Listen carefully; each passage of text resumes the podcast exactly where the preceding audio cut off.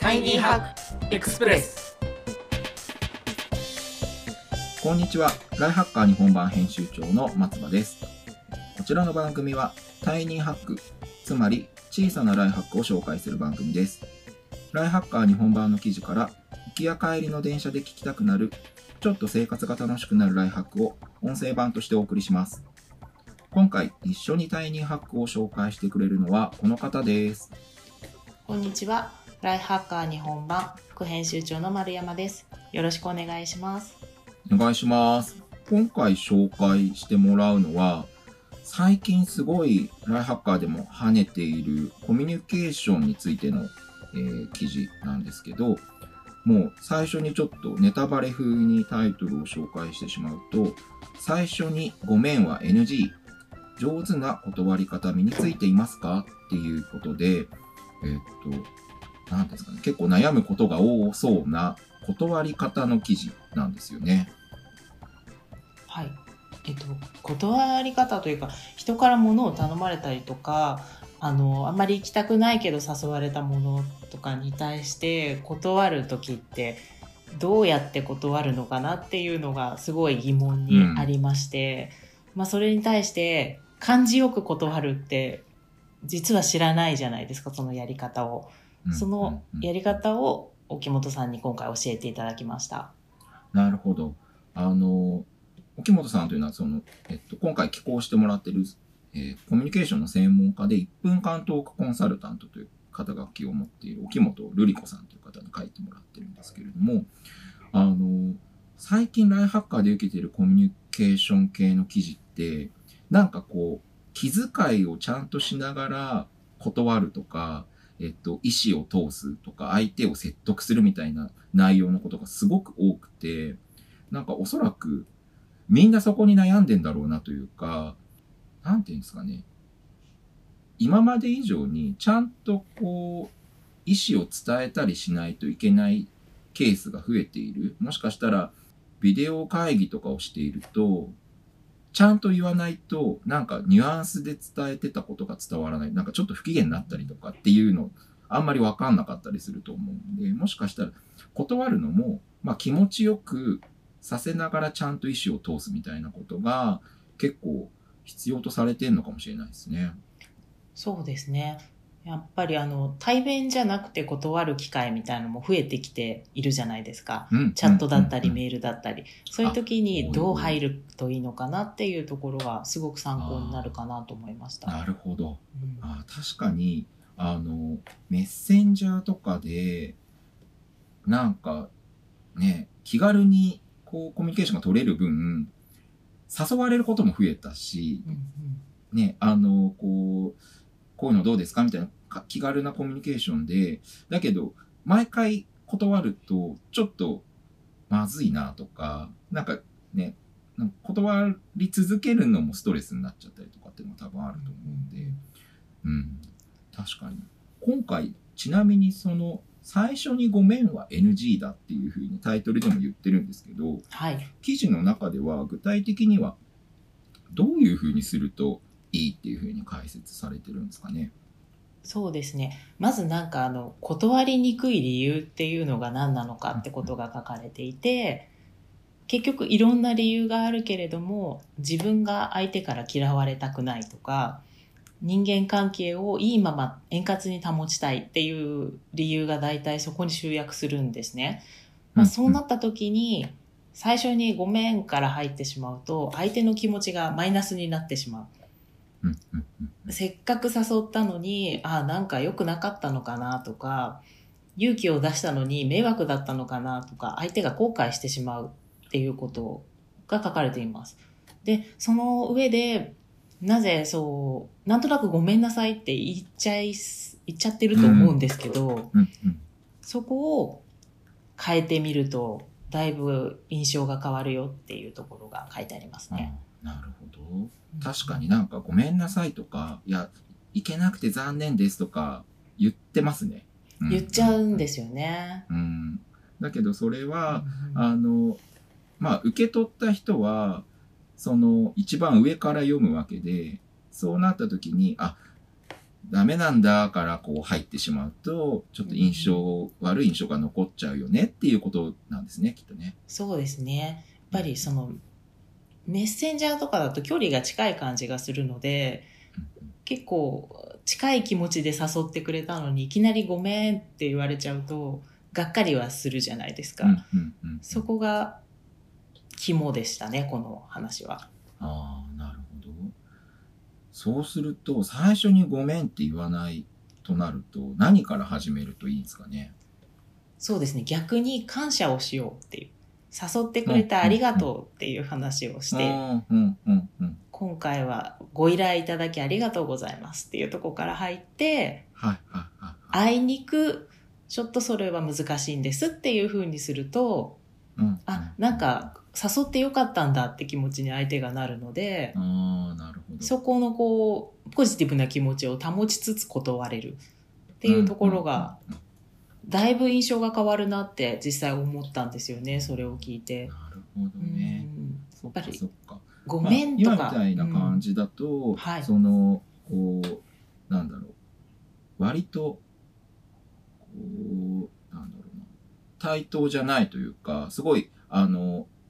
ちゃんとした場へのお誘いとかでも使えそうなテクニックですよね。そうですね。やっぱり仕事の部分でもあの、うんうんうん、結構頼まれたりすることとか、来ませんかって誘われるけどどうにもいけないなっていうことってあるじゃないですか、うん、だけど、うん、また誘ってほしいなっていうニュアンスをちゃんと込めて、感謝から伝えた上で、今回はダメだけどまた誘ってくださいねっていう一言を伝えるだけで、だいぶ相手は誘いやすくなるっていう。なるほど、はい、そっかそっか。あ、記事でも確かにその仕事上で頼まれた時の断り方にも使えるよっていうふうに書いてますね。そうですね。だからあの身の回りのこう友人だったり、そういったところで断る機会ももちろんあると思うんですけど、うん、仕事周りでも断りたい時に結構まあ悩むじゃないですか。業務上の関係があるしなとか、うん、この間も断っちゃったなとか、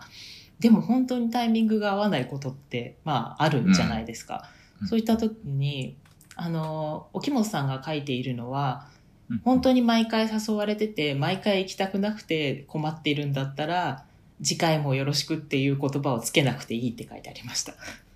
なるほど。うん。なので、もう一回誘ってほしいっていう気持ちがあるなら、あの、あや、あの、キャンセルするよって言った後に、ちゃんと、またお誘いくださいっていう一言を添えるだけで、うんうんうんうん、誘いやすくもなるし、相手の印象がだいぶいいものになるっていう。うーん、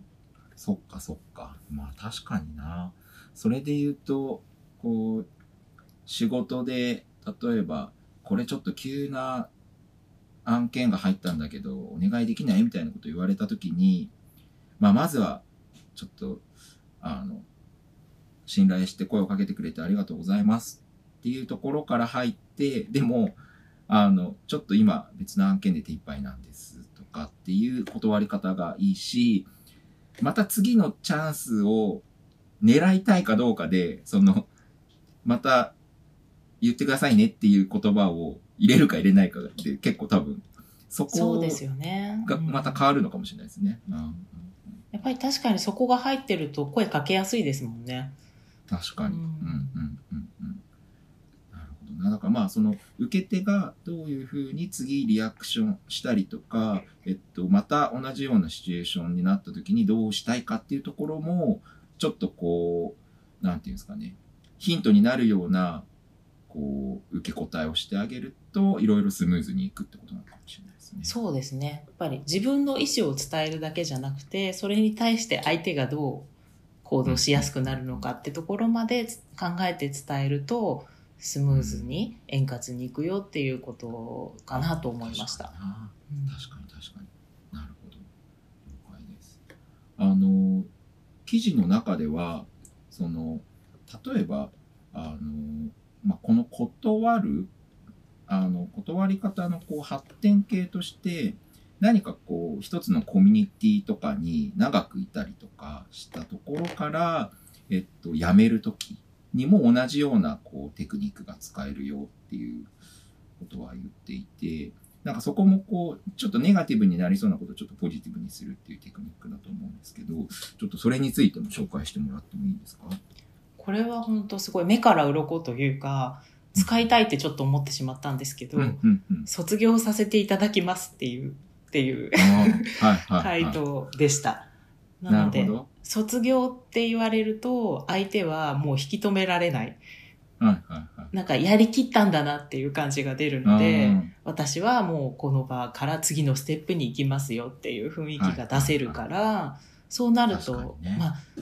ね、あのアイドルとかも脱退と卒業でだいぶニュアンス変わるじゃないですか。違いますね。だから卒業円満な感じしますね。そう、円満で、はいはい、なんか次があるんだなっていう未来が見えるんですけど、確かに、まあ、確かにそういうところで、うん、まあ、長く続けてる習い事とか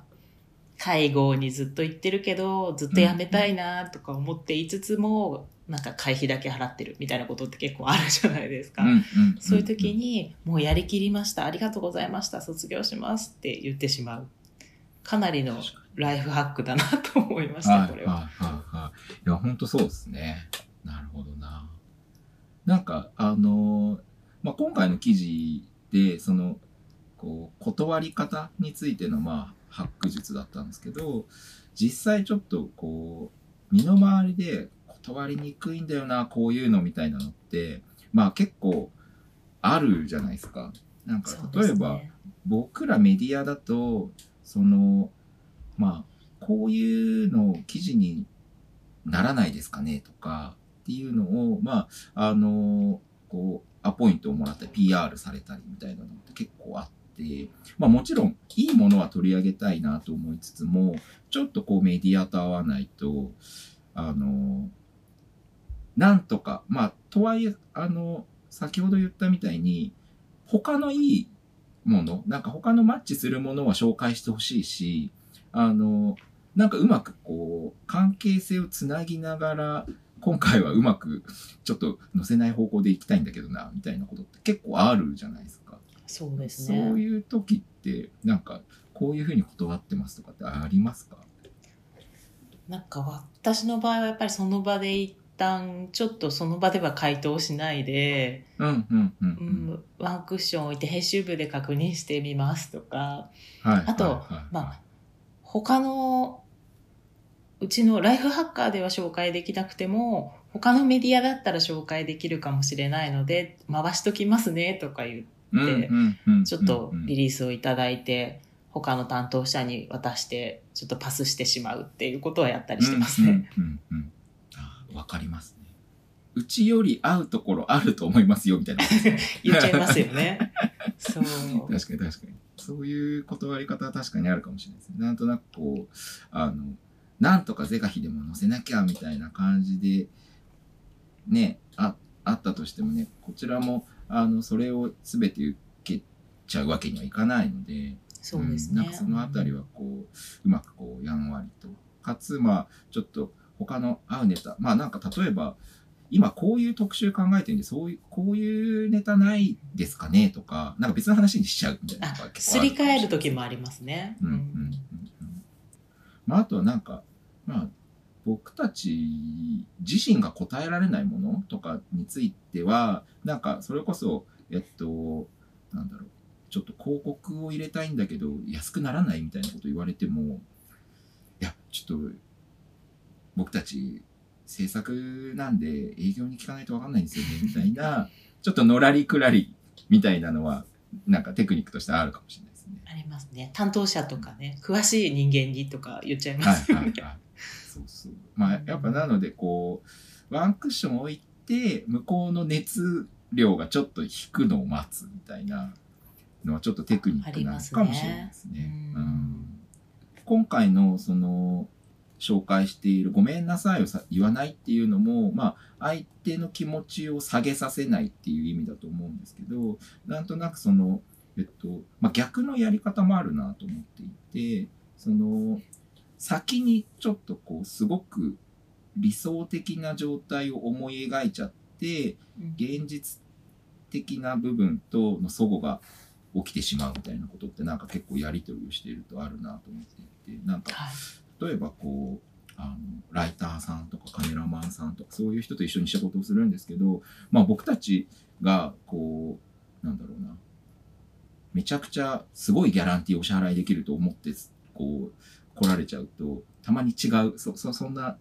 感じじゃないんですよみたいな、あの細々とやってるんですよみたいな時もあって、そういうのとかは先にちゃんとこうあのなんだろう、こういうメディアでこういうふうにやっているからこのぐらいの規模感でお支払いできるんですとか、なんか最初の期待値をすり合わせるっていうのもなんかすごい交渉ごとには大事なのかなっていうのを最近思ったりしてるんで、 その、そうですね、うん、うん、こうごめんねとかありがとうみたいなのも、まあ、あの普段のコミュニケーションですごいよく使う言葉ではあるんですけど、その相手の気分とかその期待値みたいなのをさあのコントロールする、まあ、なんとなくこう次にこういうふうにまた接してもらえるようにするみたいな観点でうまく伝えられる、しかもなんかちょっとその本音をうまく混ぜながらみたいなのがうまくできると、ビジネス上でもそのプライベートとかでもなんかちょっとうまくいくようになるポイントが作れるかもしれないですね。そう思いました。うんうんうんうん。了解です。いやなんか本当ちょっと面白いテクニックだし、あの卒業するはアイドルじゃなくても使っていいのかもしれない。使っていきたいですね。そうですね。いろいろ卒業して新しいことを始めるっていうのもすごい、えー、フレッシュな感じがするのでいいなと思いました。ね、大事かもしれないですね。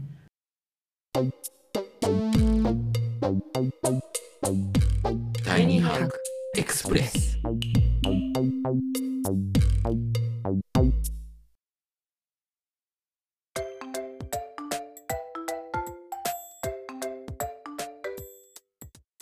そんなわけで、えー、今回紹介させてもらったのは、えー、最初にごめんは エヌジー、 上手な断り方身についていますかという、えー、ネタでした。ぜひ皆さんもやってみてください。えー、それではまた次回お会いしましょう。お相手はライハッカー日本版編集長の松野と副編集長の丸山でした。